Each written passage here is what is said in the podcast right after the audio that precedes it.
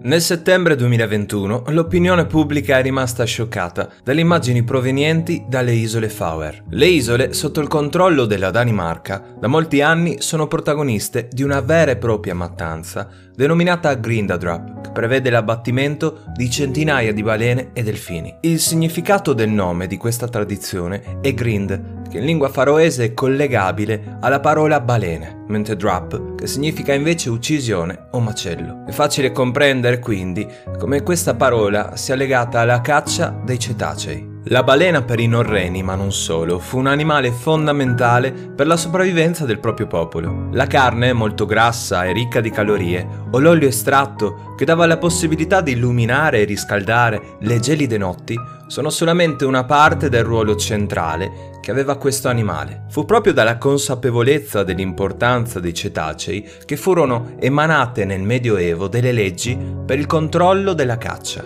La stessa mattanza ha avuto ed ha delle regole. Non è possibile ad esempio eseguirla in zone limitrofe a centri abitati o in spiagge non autorizzate. Spiagge che vengono scelte con lo scopo di velocizzare il processo di macellazione e almeno nelle intenzioni limitare l'agonia dell'animale. Una volta individuato un branco di cetacei attraverso dei segnali, le imbarcazioni convergono per intrappolarli in una baia o all'interno di un fiordo. Nel 1932 fu istituita la prima regola sulla protezione delle balene. Questo non solo fece in modo che fossero uccise meno balene, ma aiutò anche a conservare la tradizione di un tempo, quando non si riusciva a cacciare tante balene per carenza di tecnologie. Il governo tutt'oggi ha l'incarico di assicurare che siano rispettati i regolamenti e le disposizioni vigenti. Ogni caccia deve venire svolta sotto la supervisione di un rappresentante locale che deve seguire la preparazione della caccia e la distribuzione del pescato.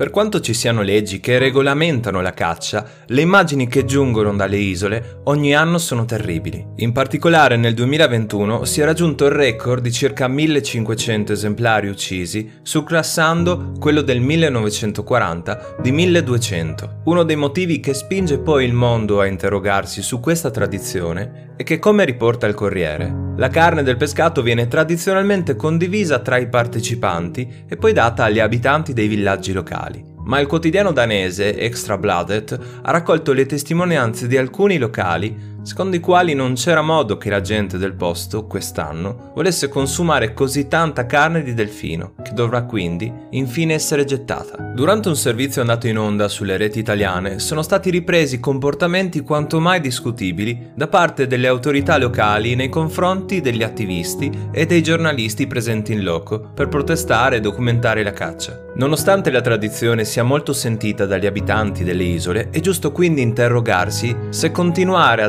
dare respiro a tale mattanza. Questa tradizione aveva di certo un senso in un tempo in cui l'uomo non era in grado di provvedere al proprio sostentamento con mezzi alternativi alla caccia. Va anche ricordato che quelle viste alla luce del sole sono azioni ripetute su larga scala quotidianamente nell'industria alimentare della maggior parte dei paesi del mondo con tecniche di allevamento e abbattimento spesso più crudeli. In futuro sarà sempre più necessario regolamentare l'industria della carne. Come ci ricorda il fatto quotidiano, ci inorridiamo davanti il barbaro trattamento riservato alle balene delle isole Faroe, ma non lo facciamo di fronte alla morte di 100 milioni di squali e degli innumerevoli animali che vivono in condizioni inaccettabili per poi essere macellati.